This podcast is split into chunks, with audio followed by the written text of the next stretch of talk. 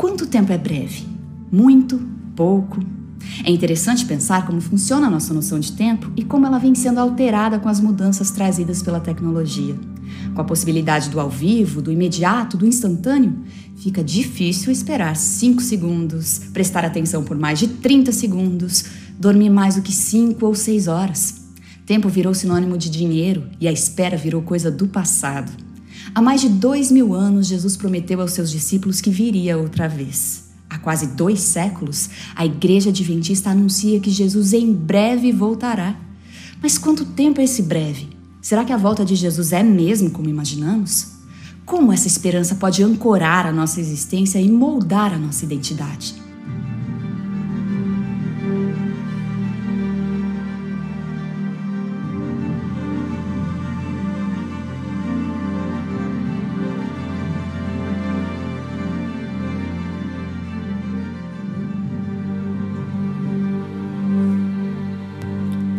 Esta é a série de conferências online sobre eventos finais promovida pela editora Safeliz. E para conversar conosco sobre a segunda vinda de Cristo, temos o privilégio de receber o pastor Mark Finley, teólogo e evangelista internacional que dedicou sua vida a anunciar essa mensagem. Pastor, muito obrigada por participar dessa entrevista. Nós, adventistas do sétimo dia, nós cantamos que Jesus em breve virá. Mas será que ainda acreditamos nisso? Bem, se acreditávamos que Jesus estava voltando em 1844, está mais próximo agora, Larissa, do que estava para eles. E você sabe que é uma pergunta interessante. Eu acredito que, se você estudar a Bíblia, era a intenção de Deus que cada geração vivesse em prontidão para a segunda vinda de Cristo. E o único jeito de estar pronto é se preparar e permanecer pronto. Eu acho que há dois aspectos disso. Primeiro, a volta de Cristo a este mundo é uma verdade fundamental delineada nas Escrituras. Na verdade, a Bíblia menciona a segunda vinda de Cristo cerca de 1.500 vezes na Bíblia, a cada oito profecias no Antigo Testamento. Deixe-me voltar e dizer isso de outra forma. Para cada profecia do Antigo Testamento que fala sobre a primeira vinda de Cristo, há oito que falam sobre a segunda vinda. Uma vez a cada 25 versos no Novo Testamento fala sobre a segunda vinda de Cristo. Portanto, o primeiro aspecto, a resposta para a sua pergunta, é que Deus deseja que cada geração antecipe e espere ansiosamente pela sua vinda. Mas os sinais de que os tempos que vemos no nosso mundo hoje indicam que sua vinda está muito, muito mais próxima do que poderíamos sequer imaginar. Com isso, eu quero dizer que eu acho que há realmente dois aspectos. Um é a proclamação do Evangelho. Hoje nós temos uma grande oportunidade de proclamar o Evangelho para o fim da terra como nós jamais tivemos antes. Realmente grandes oportunidades por meio da internet, por meio do ministério via YouTube, por meio do ministério via televisão, por meio do ministério via rádio, são de fato oportunidades maravilhosas que nós temos hoje para proclamar o Evangelho. O outro aspecto disso é quando você olha para a incerteza que está tomando conta do nosso mundo. Uma tremenda incerteza pelo mundo todo. E homens e mulheres estão esperando ansiosos por aquele grande dia em que Jesus Cristo virá novamente. Então, realmente acho que vemos coisas acontecendo hoje no nosso mundo que nós não víamos há 50 anos, há 100 anos. O aquecimento global. Ouvíamos falar sobre aquecimento global há 50 anos? Eu acho que não. Você sabe, você vê que todo o meio ambiente está gemendo, como Paulo diz a respeito da vinda do Senhor, gemendo por libertação. E além disso, você pensa sobre um conflito termonuclear. Nunca foi construída uma arma que nunca tenha sido usada. E mais e mais nações estão se envolvendo numa possível guerra nuclear. Então, olhe para o mundo eu acredito sim que vemos sinais no mundo hoje que nós não víamos anos atrás e que agora estamos vivendo em uma comunidade global em que o Evangelho pode ser pregado muito, muito rapidamente. Então acredito que Jesus está logo voltando? Com certeza. Em quanto tempo? Somente Ele sabe. Ser um adventista é ser alguém que acredita na vinda, na chegada de algo ou de alguém. E a nossa identidade, pastor, ela está na esperança da breve volta de Jesus ou o fundamento da nossa identidade deve estar em outro lugar? Nossa identidade está em Cristo. E aqui no livro de Colossenses, capítulo 3, versos 1 e 2, a Bíblia fala sobre nossa identidade e onde nossa verdadeira identidade realmente está. Ela diz em Colossenses 3, versos 1 e 2: Já que vocês ressuscitaram com Cristo, procurem as coisas que são do alto, onde Cristo está sentado à direita de Deus. Mantenham o pensamento nas coisas do alto e não nas coisas terrenas, pois vocês morreram e agora a sua vida está escondida com Cristo em Deus. Quando Cristo, que é a sua vida, for manifestado, então vocês também serão manifestados com Ele em glória. Então aqui está a resposta para a pergunta: onde está a nossa identidade? Como verdadeiros crentes comprometidos com Jesus, nossa identidade está em Cristo. A afeição que está em nosso coração, o amor, os anseios, a paixão, tudo isso está com Cristo. Não somos, ou melhor, o mundo não nos prensa em seu molde. Nós somos cidadãos do reino de Deus, aguardando ansiosamente o momento da volta de Cristo. Sabe, é interessante. Há alguns anos, H.M.S. Richards, pregador da Voz da Profecia, estava pregando sobre a segunda vinda de Cristo. Ele estava pregando sobre os sinais dos tempos e havia um senhor já idoso no auditório. Era uma reunião evangelística. E aquele idoso senhor ficou em pé e disse: Pastor Richards, nós temos falado sobre a volta de Cristo por anos a fio. Jesus talvez não venha tão logo assim. E o velho Richards sorriu para aquele homem e disse: Senhor, julgando pela sua idade porque aquele homem tinha dito: Cristo pode não vir nos próximos 100 anos. E o velho Richards, sábio pregador que ele era, olhou para aquele homem e disse: Senhor, não vai ser 100 anos para o Senhor, julgando pela sua idade. E você sabe, é interessante que, de certo modo, a vinda de Cristo poderia ser muito, muito em breve, porque está somente a uma batida do coração. Você sabe, se eu morrer, a próxima coisa que verei é a vinda de Cristo. E não temos nenhuma garantia de 10 anos daqui em diante, ou 20 anos, ou 30 anos daqui em diante. De certa forma, o atraso da volta de Cristo nos insta a estar prontos para Ele, para a sua vinda. Nós vemos os sinais à nossa volta, mas se ele não vier enquanto estivermos vivos, ao deitarmos nosso corpo finalmente, nossa vida estará com Cristo em Deus. E o que veremos ao despertar é a volta dele. Portanto, vivemos com esse senso de expectativa, vivemos com esse senso de excitação, vivemos com esse senso de urgência em relação à volta de Cristo, porque somos adventistas. E é assim: o mundo está procurando por esperança. E que melhor esperança do que esse mundo não ser destruído por uma guerra nuclear? Nós não somos chamados a viver em um outro lugar para passar fome. Não seremos destruídos pela Covid-19 ou por qualquer outro desastre natural. Somos adventistas. Nós temos esperança. Nós cremos nas palavras de Jesus. Quando Jesus disse: Não se turbe o coração de vocês, creio em Deus, creio também em mim. Na casa de meu pai há muitos aposentos. Se não fosse assim, eu lhes teria dito: Vou preparar-lhes lugar. Nosso grande anseio é ver Jesus voltando, e essa é a nossa esperança.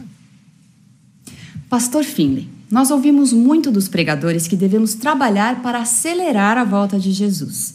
Mas isso me parece um pouco confuso, afinal, Deus é soberano e tem um tempo preciso para tudo. Jesus veio ao mundo na plenitude dos tempos e certamente voltará quando for a hora. Então, é mesmo possível apressarmos a volta de Jesus? Sabe, essa pergunta tem sido a questão mais levantada por um grande número de pessoas. Há somente um texto na Bíblia que fala sobre a ideia de apressar, e ela é encontrada em Pedro, Aqui em 2 Pedro, capítulo 3, verso 10, onde diz o seguinte: O dia do Senhor, porém, virá como ladrão.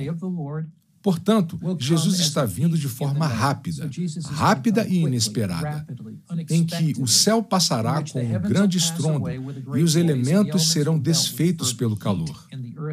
Nesse processo, não vão ser queimados. Aliás, há aquelas pessoas que creem nessa ideia de arrebatamento em que Cristo virá e libertará seu povo antes do período chamado de a Grande Tribulação. Elas dizem que ele está voltando como ladrão. Na verdade, havia até mesmo um filme traduzido para várias línguas chamado Um Ladrão na Noite. Mas perceba que, no verso 10, o dia do Senhor, porém, virá como ladrão. Os céus desaparecerão com um grande estrondo e os elementos serão desfeitos pelo calor. Então esse som não será nada secreto, não é? Os elementos vão derreter com um intenso calor e depois diz que isso é o que vamos procurar: novos céus e nova terra. Então a Bíblia certamente não ensina nenhuma vinda secreta de Cristo, certamente nenhum arrebatamento. Mas ela diz: visto que tudo será assim desfeito, que tipo de pessoa é necessário que vocês sejam? Vivam vivam de maneira santa e piedosa, esperando o dia de Deus e apressando a sua vinda. Naquele dia, os céus serão desfeitos pelo fogo e os elementos se derreterão pelo calor. Então a Bíblia fala em apressar a volta de Cristo. Ellen White, também no livro O Desejado de Todas as Nações, fala sobre o fato de que levar o evangelho a todo mundo, e isso é quase uma citação exata, ao levar o evangelho ao mundo, está em nosso poder apressar a volta de Jesus. Quando se pensa na demora do advento, nós podemos pensar assim: o que é? Por que é que Jesus ainda não veio? Que raiva! O que, o que o impede de voltar? Quando você se volta para a Bíblia, você percebe que há realmente três aspectos a respeito disso. E se qualquer um deles for enfatizado, os outros podem tirar você da rota. Todos esses três devemos, devemos manter isso em mente. Número um, é um princípio chamado a colheita. Nós encontramos isso em Marcos 4 e em Apocalipse 14. Em Marcos 4, ele diz: Logo que o grão fica maduro, o homem lhe passa a foice. Em Apocalipse 14, Após a descrição das três mensagens angélicas, nos versos 6 a 12, você vai ao verso 14 e ele diz que haverá uma colheita de grãos dourados e uma colheita de uvas gloriosas. Então o mundo todo será levado a decidir. E cada ser humano tomará uma decisão a favor ou contra Cristo. Portanto, a ideia de colheita é que nós, indo a Cristo, revelamos a graça de seu caráter, o amor de Jesus pelos outros. Em toda a Bíblia, há essa ideia amarrada de desenvolver o caráter para a vinda de Cristo.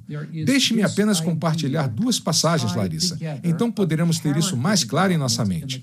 1 João capítulo 3, versos 1, 2 e 3. Vejam como é grande o amor que o Pai nos concede. Sermos chamados filhos de Deus, o que de fato somos. Por isso o mundo não nos conhece, porque não o conheceu.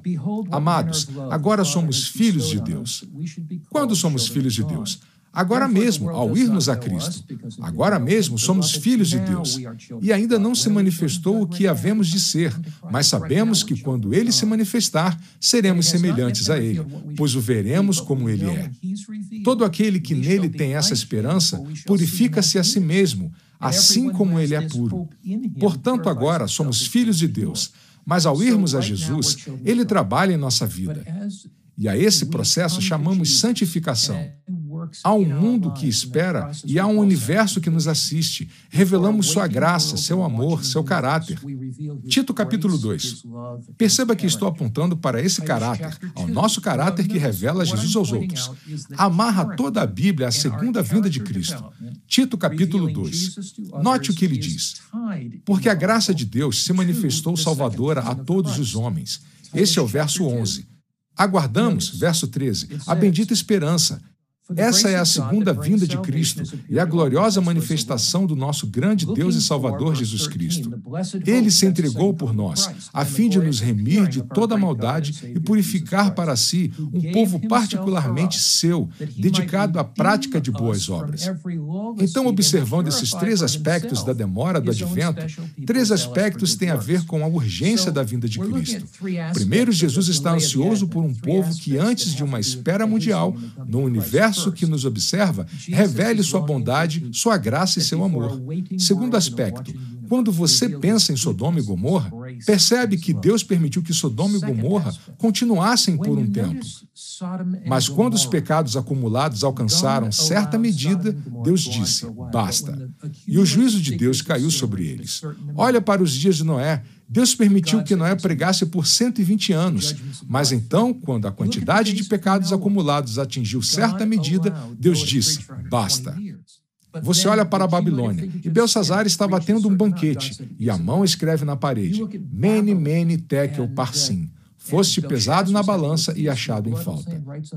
Então, um aspecto desse princípio da colheita é desenvolvido por parte do povo de Deus de seu amor profundo por Jesus.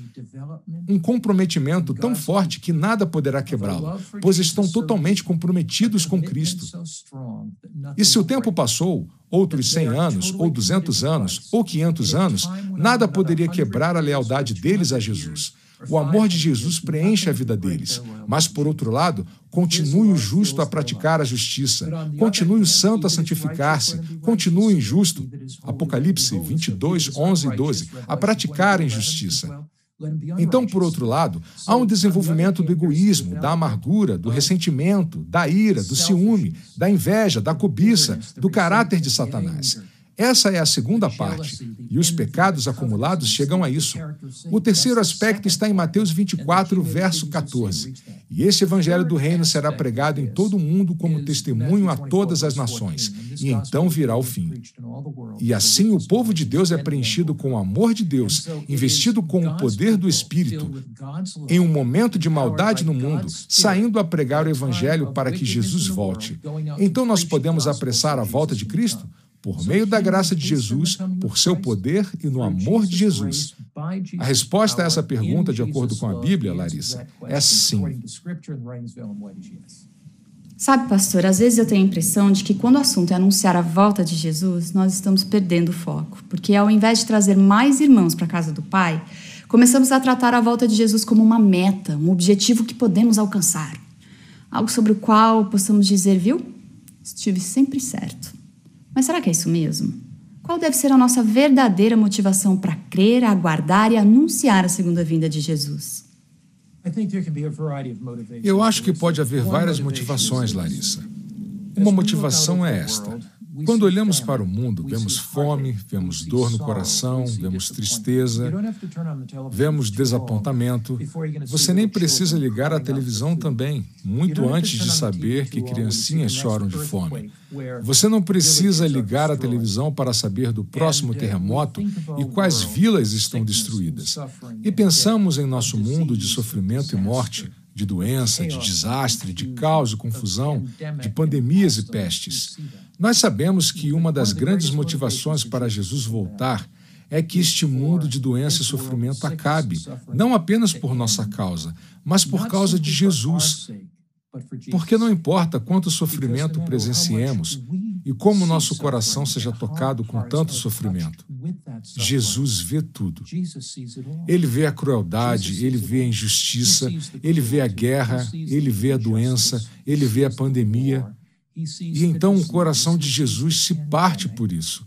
E você diz: então por que ele não vem? Por que, que ele não vem? Então a Bíblia diz que ele está sofrendo muito, não desejando que ninguém pereça. A única razão pela qual Jesus atrasa sua vinda é para que mais pessoas aceitem sua graça e sejam salvas. O diabo disse que Deus é injusto, que Deus é um juiz vingativo, que Deus é um tirano irado. E Deus deseja que o povo na terra diga que seu modo de vida é melhor. Acho que algumas pessoas entendem mal e elas dizem: a segunda vinda de Cristo depende de todos nós. De jeito nenhum. Ela depende do Espírito Santo trabalhando no mundo e também por nosso intermédio.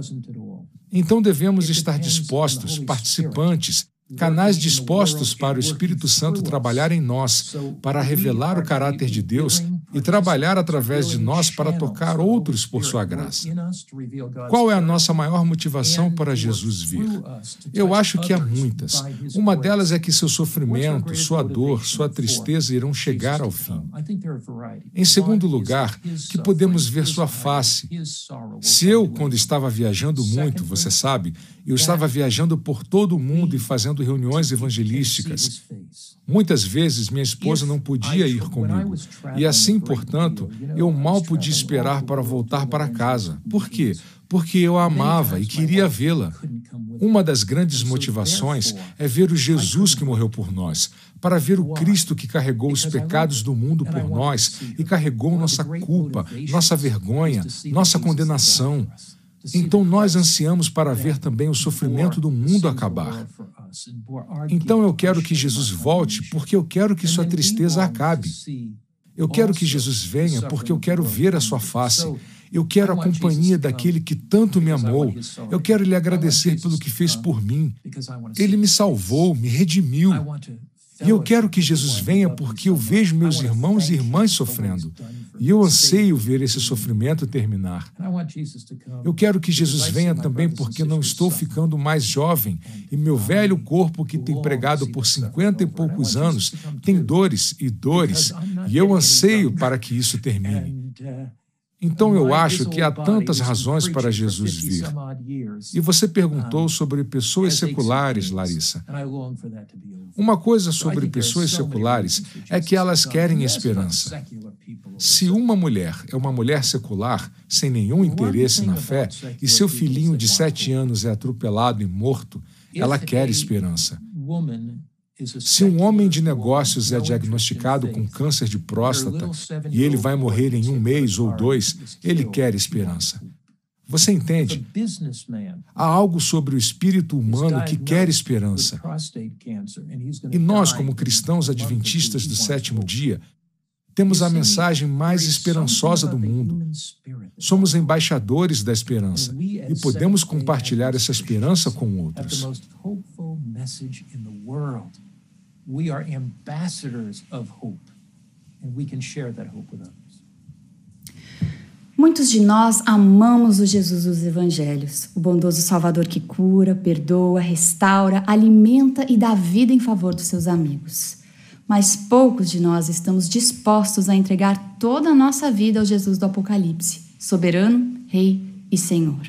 Pastor Finley, quem é esse Jesus que prometeu voltar nas nuvens dos céus? O Cristo que promete voltar é o mesmo Jesus que caminhou pelas ruas empoeiradas da Galiléia. É o mesmo Jesus que caminhava pelas ruas de paralelepípedos de Jerusalém. Ele é o mesmo Jesus que, ao tocar os olhos dos cegos, eles foram abertos, as orelhas dos surdos, e elas ficaram desobstruídas. O homem que tinha a mão ressequida teve a mão ressequida completamente curada. As pernas do homem coxo foram as mesmas que correram. O Jesus que perdoou a mulher pega em adultério e disse ao ladrão que estaria com ele no paraíso é o mesmo Senhor amável e perdoador. Desta vez ele não virá para ser pendurado em uma cruz, mas para reinar em um trono. Desta vez ele não virá para usar uma coroa de espinhos, mas para usar uma coroa de glória. Desta vez ele não virá com pregos nas mãos, mas com um cetro de justiça. Quem é esse Jesus que virá? Ele é o mesmo Senhor, amoroso e perdoador,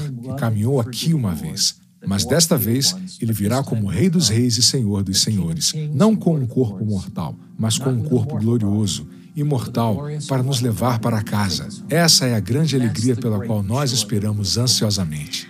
Amém, Pastor Finley. Muito obrigada por compartilhar conosco mais uma vez sobre essa esperança que não desaponta. E obrigada a você também que esteve conosco. Que você e eu estejamos prontos para o grande e glorioso dia do Senhor Jesus. Até a próxima.